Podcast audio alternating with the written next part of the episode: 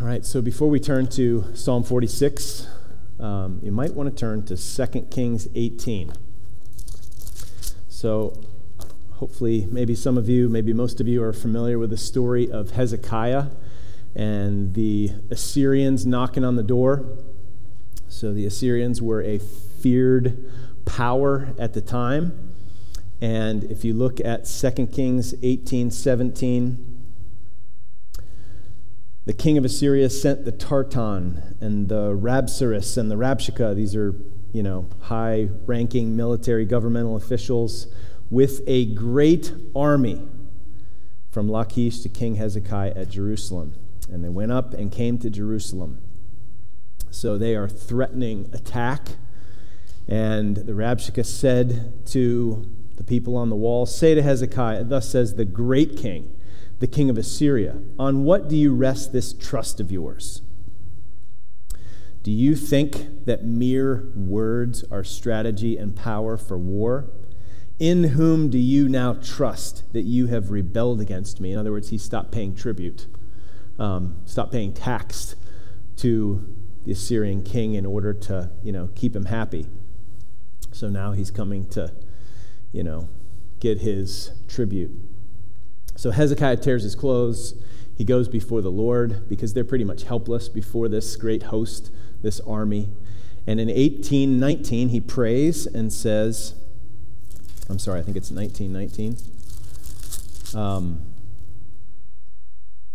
he says, So now, O God, save us, please, from his hand, that all the kingdoms of the earth may, may know that you, O Lord, are God alone. So Isaiah actually comes on the scene because Hezekiah and Isaiah are contemporaries, and he prophesies the downfall of Assyria. And so then here's what happens. Look at verse 32. Therefore, thus says the Lord concerning the king of Assyria He shall not come into this city. He's not even going to shoot an arrow here.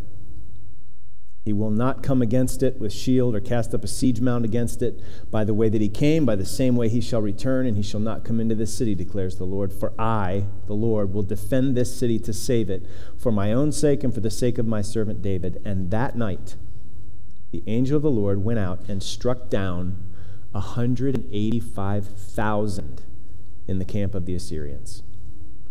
And when people arose early in the morning, behold, these were all dead bodies. Then Sennacherib, king of Assyria, departed and went home and lived at Nineveh, capital of Assyria. And he, as he was worshiping in the house of Nisroch, his god, Adrammelech and Sharezer, his sons, struck him down with a sword and escaped into the land of Ararat. And Esarhaddon, his son, reigned in his place. So, why do I bring that up? Well, it's a pretty good possibility that this is the background to Psalm 46. At least you'll see how it would fit as far as a backstory. So keep it in mind to kind of picture the truths and the power of Psalm 46. Um, the other thing I would say is that Psalm 46 does lack specific references, and that's actually helpful because that means it's intended to have a broad application. So, Psalm 46 is a helpful backdrop. It's helpful to keep that in mind as we go through it, but also realize that um, it, it doesn't have overly specific references, which then helps us understand that it applies broadly in our lives. Um, psalm 46 was apparently Martin Luther's favorite psalm. It's the inspiration for A Mighty Fortress is Our God, which we sung. And Luther once said this We sing this psalm to the praise of God because God is with us and powerfully and miraculously preserves and defends his church and his word against all fanatical spirits, against the gates of hell, against, against the implacable hatred of the devil, and against all the assaults of the world, the flesh, and sin. So we're going to see in Psalm 46 that God is our help and our hope. And it's a call to run to him and hide in him as our refuge. All right? So Psalm 46, you want to flip over there so you can follow along. And um, there's also going to be the outline here on the screens. If you have an electronic device and you want to pull up the notes, um, you can follow along that way as well. The, the link to the notes is on the live stream page. All right. So, point number one God is our help. verse 1 of Psalm 46. God is our refuge and strength, a very present help in trouble. So, this first verse is like the psalm in a nutshell. Along with the chorus, the refrain of verse 7 and 11, that's like the summary of this psalm. And maybe this is familiar territory. Maybe you know this psalm well. Um, it's well known for good reason because it's such a rich source of encouragement and comfort for suffering and struggling believers. So I, I don't know about you, but I've come back to it over and over again over the years. I've shared it with people over and over again over the years, and it's such a source of strength and encouragement. But let's just make sure we don't miss some of the richness that's here. So we slow down and see what's here. So God is our refuge. He is a protective and mighty fortress to keep us safe from external threats and external harm. So the world is filled with trouble. I don't think I need to convince any of you of that. Political turmoil, economic threats, health concerns. Personally, you might be you might have some unfair criticism that's been coming your way, the flaming darts of the evil one aimed at your faith to destroy it. So we can be attacked, we can be harassed, we are vulnerable. There are real threats out there. But God is our refuge, He is a protective shelter. We have somewhere to go, we have someone to go to. And there is no one stronger, there is no safer place than running to God. But we also know that when we're on the run or when we're under threat, oftentimes we bring the biggest trouble with us, don't we? Our own fears and doubts and anxiety and weariness. So even if we're inside a safe place, we still have this stuff churning within. Sometimes we want to give up, we want to throw in the towel. And I mean, some of you may literally want to throw in the towel. Are any of you struggling with thoughts of suicide? Whether or not you've actually had suicidal thoughts, many of you might be deeply weary. Feels like a Herculean effort just to get out of the bed in, in the morning. Life's just kind of lost all of its color. Maybe you go back and forth between anger and despair. Some of you might just be flat out sad, deeply sad. Things haven't turned out as you hoped. Doesn't seem like anything's going to get any better anytime soon. And I'm not just talking about a pandemic or the coronavirus, like maybe that's not helping, but can be even bigger and wider angle lens than that. So, Psalm 46 is not trying to take the Bible verse to a soul level bullet wound, but just allow yourself to really hear Psalm 46. God, God Himself is our strength. He wants to be your strength. This is internal strength. He's not just external stone walls of protection, you know, though he is that. He's also internal sustaining grace and strength for today. So he's external protection and he's internal grace and help and hope. And he wants you to hear this third truth. He is a very present help in trouble. He's not too busy for you. He's not indifferent to you or aloof. He's not too important or too great, too exalted to be available. So he's not only able to help as a mighty fortress, externally protecting you, he's not only able to help by his mighty spirit internally strengthening you, he is willing to help. He wants to help. He's not hiding from you. So if you are struggling, don't struggle alone. I'd be happy to talk to you. Share what you're going through with a trusted member of your community group. Or if you're comfortable, share it with your whole group. We are all desperately needy. We're des- we all desperately need God. We desperately need help from one another, brothers and sisters, fellow pilgrims. So don't think you're weird or you're a failure because everybody else seems to have it all together. They don't. They're just too afraid to admit that they don't. Which proves my point. They don't have it all together because they can't even admit that they don't have it all together. Which, did you catch that? Okay. So let's meditate on this verse this week. Emphasize. You know, meditate on Scripture. Just one way to do it is emphasize each word and think it through and pray it back to God. God is my refuge. Who's God? What's he like?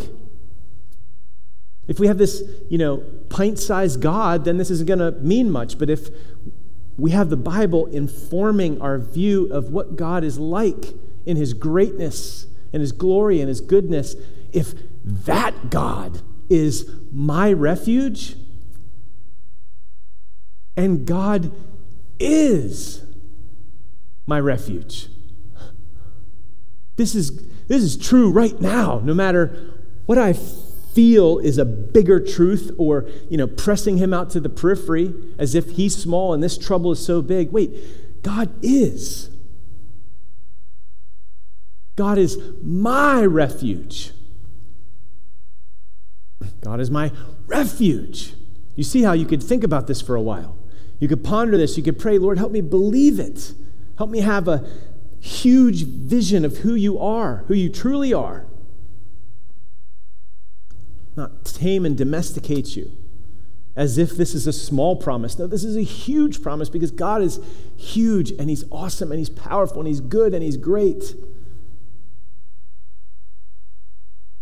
So let's meditate on this truth, this reality, and let it sink down into our souls. Because if it does, look at the result in verses 2 and 3. Therefore, we will not fear. We need not fear. That doesn't mean bad things won't happen. That doesn't mean Christians are, you know, like stoics, pain don't hurt, you know. We're not Zen Buddhists, you know, with our suffering. No. But with God protecting us, with God strengthening us, with God readily available to us, even though we walk through the valley of the shadow of death, we don't have to fear any evil. We don't have to be enslaved to fear because He is with us. So remember, verse 1 said, God is a very present help in trouble. And look at how bad the trouble can get. And we still don't have to fear. Look at how verse 2 ends and chapter 3, or verse 3 goes. Though the earth gives way, though the mountains be moved into the heart of the sea, though its waters roar and foam, though the mountains tremble at its swelling. So it can be as bad as can be. So even trouble as bad as the earth, like literally falling apart, coming undone. The most solid, stable, immovable structures we know the earth itself and the mountains. If there was a cosmic earthquake, and the mountains just crumble down into the sea. We don't have to fear. I mean, this is like the ultimate picture of, you know, dystopian apocalyptic future, right? I mean, how many movies are there like this? Why are there movies like this? Because it's a common fear. We fear the world is just falling apart. But this passage is saying, even if it does, we don't have to fear because God is our refuge. The creator of the earth and the mountains and everything is our refuge and strength. So no part of creation is out of his control. He brought order from the chaos. Everything was without form and void. And he spoke omnipotently powerful words and ordered the chaos and filled the emptiness, the void. So even in the midst of the undoing of creation, we wouldn't have to fear because He's with us, and because we have a city that's unshakable. Look at verses 4 to 6, the city of God. There is a river whose streams make glad the city of God, the holy habitation of the Most High. God is in the midst of her. She shall not be moved. God will help her when morning dawns. The nations rage, the kingdoms totter. He utters his voice, the earth melts. So, this city of God thing, so in original context, it's Jerusalem, special place of God's presence. But the city of God ends up being shorthand for the kingdom of God. So there's the kingdom, the kingdoms of this world, there's the city of man, and there's the city of God. And all of the kingdoms of this world, the city of man is shakeable, um, shaky, it's vulnerable. But the kingdom of God, the city of God, is unshakable and secure. She shall not be moved. And then, did you see it? God will help her when morning dawns. You remember back to 2 Kings 19? They woke up in the morning and all the threats were gone 185,000 dead bodies. Like, God fought for them, He helped them. So the nations may rage, and the kingdoms are moved, same word as verse 5, shall not be moved. So the, the city of God shall not be moved. The kingdoms are moved when the nations rage. He utters his voice, and the earth melts. So, what's the deal with this? You know, uh, there's a river here, there was a sea earlier in verses 2 and 3. Well, in the ancient Near Eastern worldview, the sea represented chaos and untamable hostility. Okay, so you can imagine how many people lost their lives, for instance, just on the sea in those days. They didn't have, I mean, we still lose people on the sea, but we've got radar and, you know, all kinds of stuff to help. So the seas took on this spiritual dimension, not just physical threats, but also a spiritual dimension, in that the sea was considered to be the home of evil spiritual powers. So Psalm 89, 9 to 10 says this about God. You rule the raging of the sea. When its waves rise, you still them. And then obviously Jesus said, Peace be still. But also, look at verse 10 you crushed Rahab, which is likely like a personification of Egypt, this enemy of God, evil power. You crushed Rahab like a carcass. You scattered your enemies with your mighty arm. In the book of Daniel, in the book of Revelation, you have evil beasts rising out of the sea. Revelation 13:1 says this, and I saw a beast rising out of the sea with 10 horns and 7 heads, with 10 diadems on its horns and blasphemous names on its head, heads.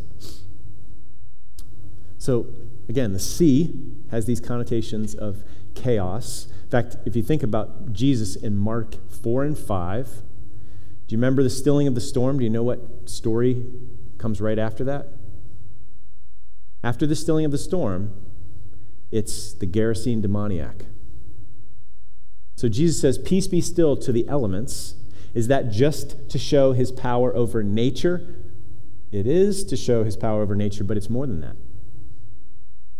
Because he says, Peace be still to that demoniac who's, you know, uh, possessed by a legion of demons, thousands of demons. And where did those demons go when Jesus cast them out? To the pigs upon the hill. And where'd the pigs go once the demons enter the pigs? Back down into the sea. So peace be still. He's sovereign over the sea and all the chaos.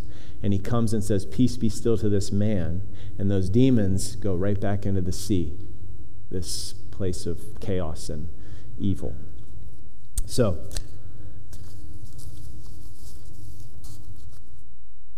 let me just carry this through so you can see this um, kind of ancient Near Eastern mindset.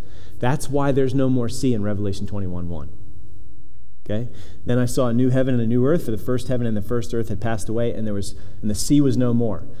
Don't worry if you like the sea, like, oh, bummer, we're not going to be able to like, you know, surf in heaven. We're not going to be No, no, no, no, no. The point is, there's no more of this hostility. Doesn't mean there's not going to be bodies of water in the new heavens and the new earth. It means the chaos, the spiritual rebellion associated with the sea will be no more. Now, again, ancient Near Eastern mindset. Rivers, on the other hand, have many positive life giving connotations. They were associated with the benevolent and life giving rule of gods and kings in the ancient Near Eastern mindset. So sometimes there were these images and descriptions of rivers flowing from the temple of a god or from the throne of a king. So there's no more sea in Revelation 21 1, but look at Revelation 22 1 to 2. Then the angel showed me the river of the water of life, bright as crystal, flowing from the throne of God and of the Lamb through the middle of the street of the city. Also, on either side of the river, the tree of life with its 12 kinds of fruit, yielding its fruit each month. So, despite the chaotic and threatening waters of verse 3, Yahweh turns the water into blessing and gladness in his city, in his kingdom. He controls, he's sovereign over the life threatening sea, and his city has a river that is life giving and it brings gladness. So the city of man may shake and fall, and eventually all of them will, but the city of God is unshakable. It is ultimately, eternally secure because God dwells there. It has God's help. It's what we were talking about in Philippians a few weeks ago, chapter 1, chapter 3, where Paul says, Your citizenship is in heaven. So nobody can steal your identity from you. If you are in Christ, you're safe. To live as Christ, to die as gain. So the kingdoms of this world will rise and fall, but the kingdom of God is unshakable.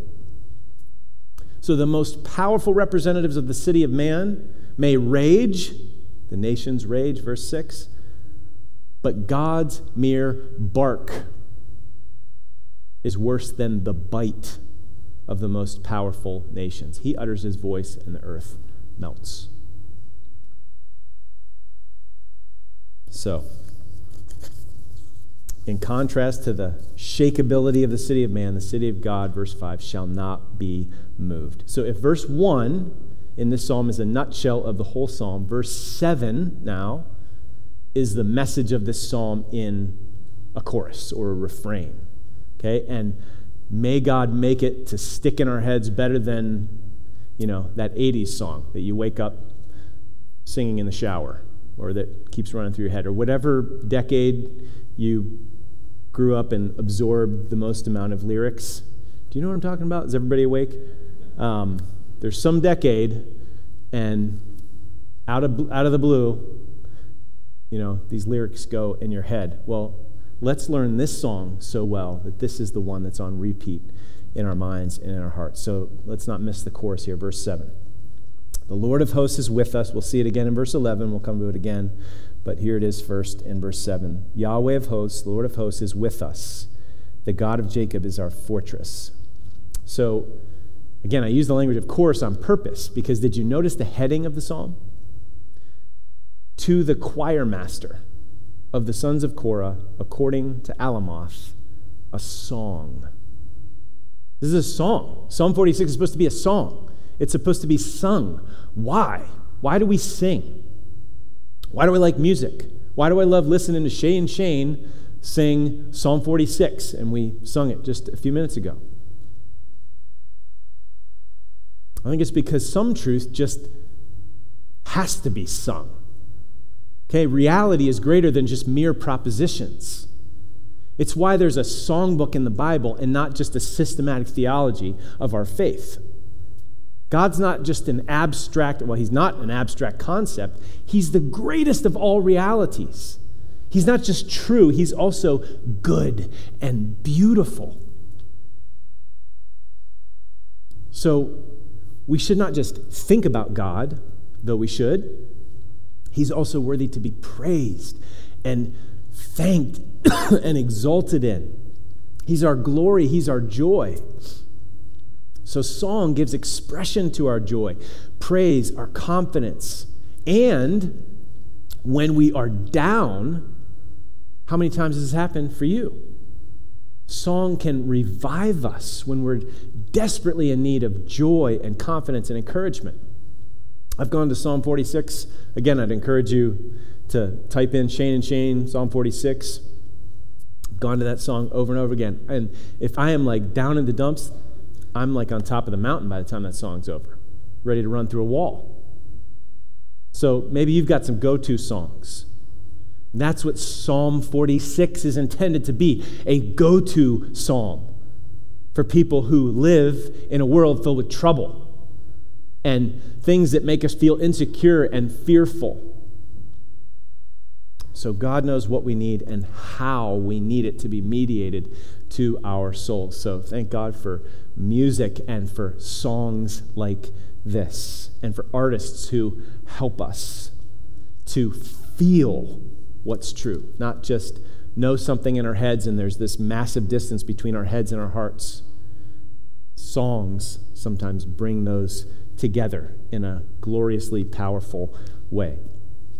Now, the chorus of this song, Yahweh of hosts, what's that mean?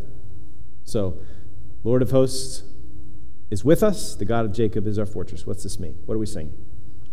It means he's the commander of the armies of heaven. You remember that time when Elisha and his servant, when the host of Syrians came out in war against Israel? And the servant is freaking out.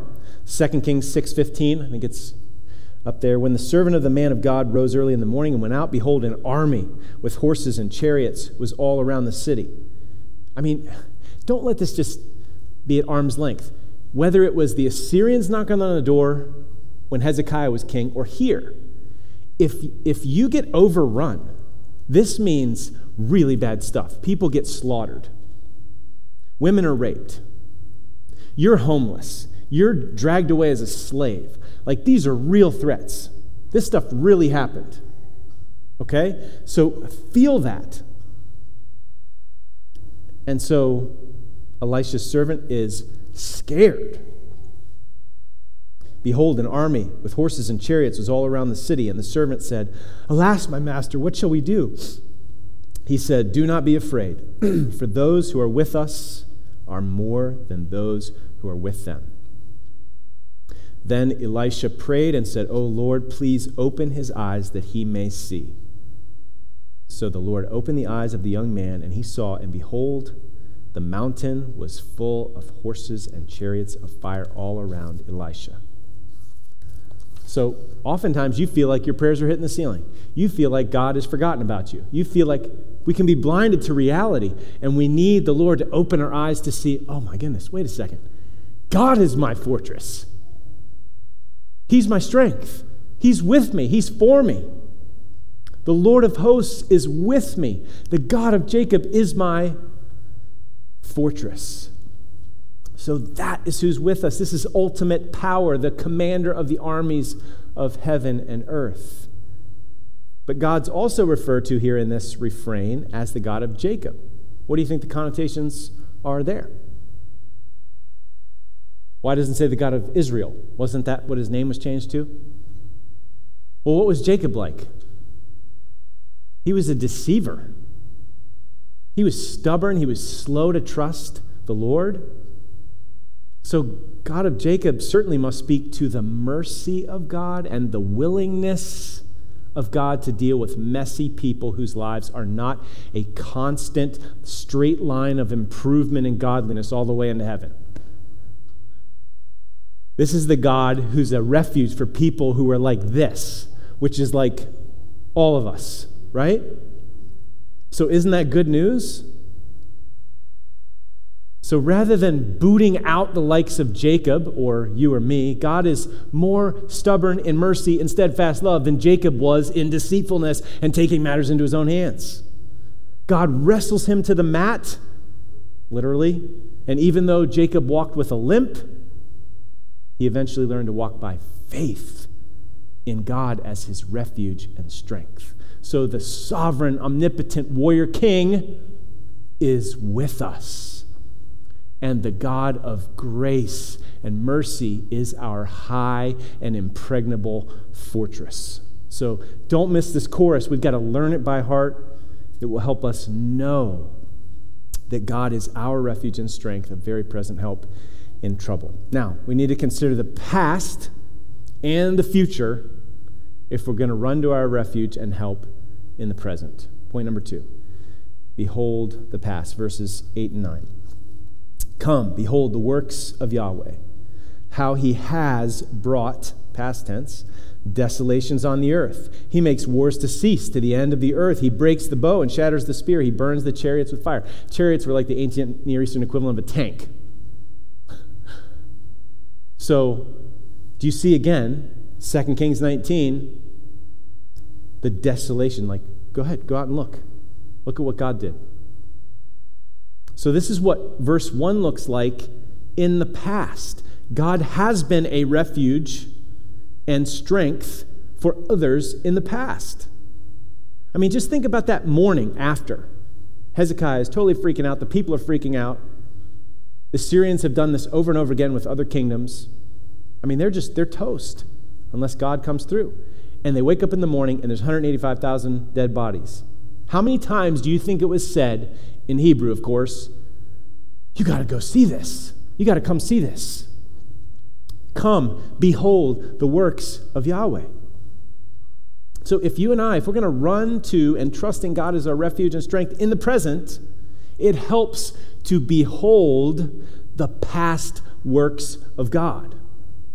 To look at what He's done for His people in the past. And we allow His past faithfulness, His past deliverances to serve our faith in the present. If He did it before, He can do it again. If God is for us, who can be against us? Look what He did here. Look what He did there. He can do the same for me. So, behold the past so that you can, point three, be still in the present and confident in the future. Look at verse 10. Be still and know that I am God. Again, pretty familiar territory, maybe to many of us this word actually is a little bit ambiguous. Like it can go a couple different directions um, depending on the context. So the verb for be still sometimes means like relax, don't freak out, don't fret, calm down. But it can also mean desist, like cease striving, stand down. So in Psalm 37 8, it says, refrain from anger refrain. That's the word right there. And forsake wrath. So stop. Stop freaking out. Like, stop fighting against God or taking matters into your own hands or whatever. So you can see how there's some overlap with those two things. But the point is cease your vain attempts at taking matters into your own hands. Like, don't fight against God so sometimes I think we rage. Circumstances are bad. We rage. We complain. We're irritable. Like, God, why? Why? And sometimes we're freaking out and we're fretting and we're anxious and we need to be still and be quiet and calm and trust. So we can cease fighting, taking matters into our own hands. We can cease fretting and freaking out because we know that He is for us. He's fighting for us so we can be still and know that He's God. Stop raging, stop grumbling and griping and spinning. I, mean, I see this in my own heart so much like griping and getting angry with how stuff happens. Like, why are you freaking out like this? It's not going the way I want. Like, I want to be God. I want everything to happen. I want my will to be done on earth as it is in my own mind. So we need to be still and know that He is God, He is at work. So, we need to be still and know that He is God. I, sometimes the anxiety, the fear that is that uh, us, us and keeps us from being still like this. Um, most of you know Betsy, Alex and Betsy. So, um, ministry partners that are uh, working in Southeast Asia. They're in Denver right now. They actually are COVID positive, so you can pray for them. Um, but they're heading back to, to Southeast Asia soon here. And Betsy's written quite a bit on fear. And she shared some of it when, when they were here recently, and I was reading through some of it. And she had this great thing where she talked about how so often we focus on the what ifs. All the what ifs of what could happen where our lives just go sideways. And we fixate on that. And so she has this list, you know, what if my needs aren't met? I mean, I'll just read a few. What if things get really hard? What if I suffer? What if I die? And then she realized that there's a lot of other ifs in the Bible, or you could say even so's. So if this happens, it's true that God will still be our refuge and strength, even if that happens. So, what if my needs aren't met? Well, if, here's, a, here's an alternative if. If God so clothes the grass of the field, which today is alive and tomorrow is thrown into the oven, will he not much more clothe you? What if things get really hard? What if I suffer? Well, if we are children, then heirs, heirs of God, and fellow heirs with Christ, provided we suffer with him in order that we may also be glorified with him. What if I die? Well, if we live, we live to the Lord, and if we die, we die to the Lord. So then, whether we live or whether we die, we are the Lord's. So, what are some of the biggest ifs? She asked this question at the end. What are some of the biggest what ifs in your life right now? Can you craft a biblical alternative if that's even bigger than that what if? Like, even if this is true, even so, God is going to be faithful. This promise is true. Did I explain that clearly enough? Okay. So, we need to be oriented to the promises of God in the future in order to be still and at peace in the present. So, do you see how it went past for the, for the sake of the present? Look at how he's worked in the past, and it will help your faith in the present. And then also, trust the promises and it will help you live by faith and be still in the present. So look at how the psalmist focuses on the future here. Be confident in the future. The future belongs to God, belongs to Yahweh. If God is God, nobody's going to thwart his purposes. He will be exalted among the nations in the earth. One day he's going to set, Jesus is going to come back and set the whole world to rights. All rebellion, all evil is going to be dealt with. So, resisting God, perpetrating injustice and unrighteousness is a losing battle. Nobody's getting away with anything. No matter how much they may seem to win, the enemies of God will ultimately lose. He will win in the end. And this is among all the nations that he's going to be exalted. So he promised it to Abraham that in him, through him, all the families of the earth are going to be blessed. And Jesus said, Go make disciples of all the nations. All authority has been given to me. Go, and I'll be with you even to the end of the age. And the gospel is going to be proclaimed among all the nations before the end comes. So the earth will be filled with the knowledge of the Lord as the waters cover the sea. So anybody that's fighting against that program is on the wrong side of history. This is going to happen. I will be exalted among the nations. I will be exalted in the earth. So, no, no, matter how bad it looks like it's going for the saints, for God's people, we can take refuge in Him and we can be confident that the future is in His hands and we can be still. So, this is a great comfort. If God is your refuge and help in the face of all the trouble, then we can rejoice we can be secure. We can be at peace. We don't have to freak out. So let's just, in closing here, make sure that we learn the song by heart. Verse 11. We come back to the refrain again. The Lord of hosts, Yahweh of hosts, is with us. The God of Jacob is our fortress. So look at this little, I, I kind of already tipped my hand to this, but look at this little diagram here. Do you have that? Um, with the arrows. There we go. So, Yahweh of hosts, there's nobody more powerful. This is transcendent, infinite power. And He is with us. And the God of Jacob, you know, down here with people with such messy lives and in need of mercy, is our strong tower, our fortress. So, infinite heights, infinite power, infinite condescension to come down and be with us. And the God of Jacob, incredible mercy, is our fortress, impenetrable strength. So, have you ever had a friend in a high place? Like somebody with some real clout, some real pull? Do, do you want to have a friend like that?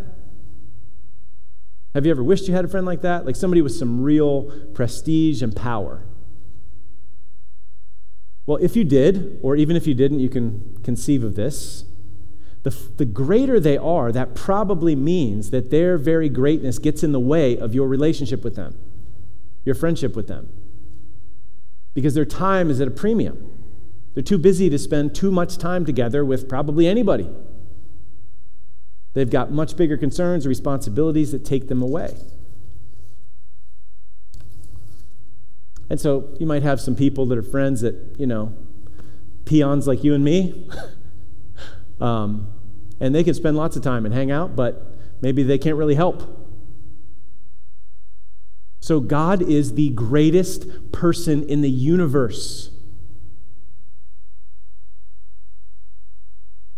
And yet, he's also the most available and closest friend and faithful companion. This is not a zero sum game. Like if he spends more time with, with Beryl, less time with me. Praise God for omnipresence. I love Isaiah 57 15. For thus says the one who is high and lifted up, who inhabits eternity, whose name is holy. There's no one like him. I dwell in the high and holy place. So I don't want to come down and bother myself with you worms. No. And also with him who is of a contrite and lowly spirit. Why? To revive the spirit of the lowly, to revive the heart of the contrite. The greatness of his greatness makes the goodness of his goodness that much better. And if you are slow at all to take that in for you personally, please look no further than the Lord Jesus Christ, the Son of God, equal with God, took on flesh. The Word became flesh, flesh and dwelt among us, and not some aloof king in a palace somewhere, but as a peasant servant he had calluses on his hands. He suffered like we do. He was tempted like we are. The King of Kings came as a peasant servant, and he came not to be served, but to serve and to give his life as a ransom for many. It's so fitting that we sung in Christ alone. Like all the security, all the refuge, how can that be ours? How can no power of hell, no guilt in life, how can we have our sins dealt with? Only in Christ. So, this infinite height comes down, infinite condescension to rescue us, to save us, to make us safe and secure forever. No guilt in life, no fear in death, no power of hell, no scheme of man can ever pluck us if we are in Christ, if we're trusting Him as our Savior, we are safe forever. We are citizens of the city of God. And nothing and no one can shake that kingdom.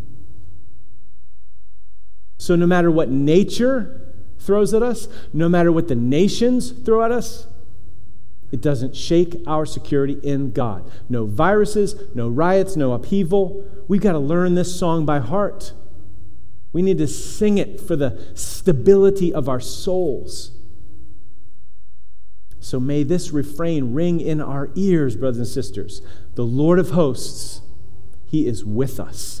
The God of Jacob is our stronghold. God is our refuge. So let's be still and know that He is God. Let's run to the refuge. So there's this guy named, and this also came in Betsy's writing. I ran across this quote. Never heard of this dude before. Um, I think Spurgeon quoted him. His name is Fountain Elwin. Fountain. So there you go. If any of you are going to have kids or grandkids, you could just throw that in the mix as a possibility. Call your son Fountain. But he writes this Suppose a traveler upon a bleak and exposed heath to be alarmed by the approach of a storm. He looks out for shelter, but if his eye discern a place to hide him from the storm, does he stand still and say, I, see, I see there is a shelter, and therefore I may remain where I am? Does he not take himself to it? Does he not run in order to escape the stormy wind and tempest? It was a hiding place before, but it was his hiding place only when he ran into it and was safe.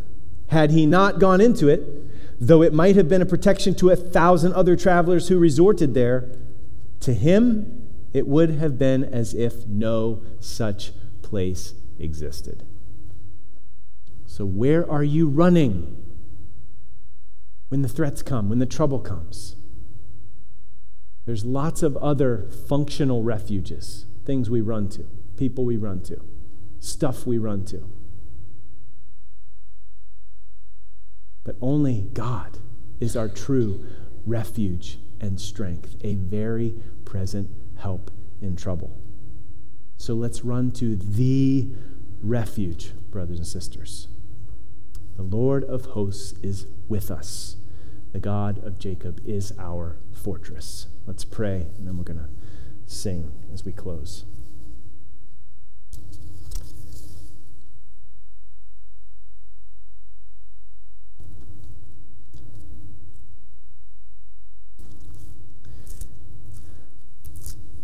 Oh God, you are so good and you are so great.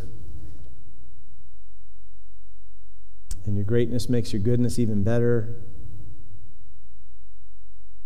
And I pray that we would have eyes to see it and that our hearts would be thrilled by who you are for us, who you want to be for us. And all of it only comes through Jesus, who is the only refuge for sinful people. And we thank you for the forgiveness and the cleansing and the righteousness, the peace with you that comes through him, so that all of these truths, all of these promises can be ours. So, Lord, help us to run to you. If there's anybody here that came in this morning not safe in Jesus, would you draw them in right now? And for those of us who are in Christ but often wander and often run to other faux refuges, would you call us back and train our hearts and our feet to run in the right direction day in and day out? In Jesus' name, amen.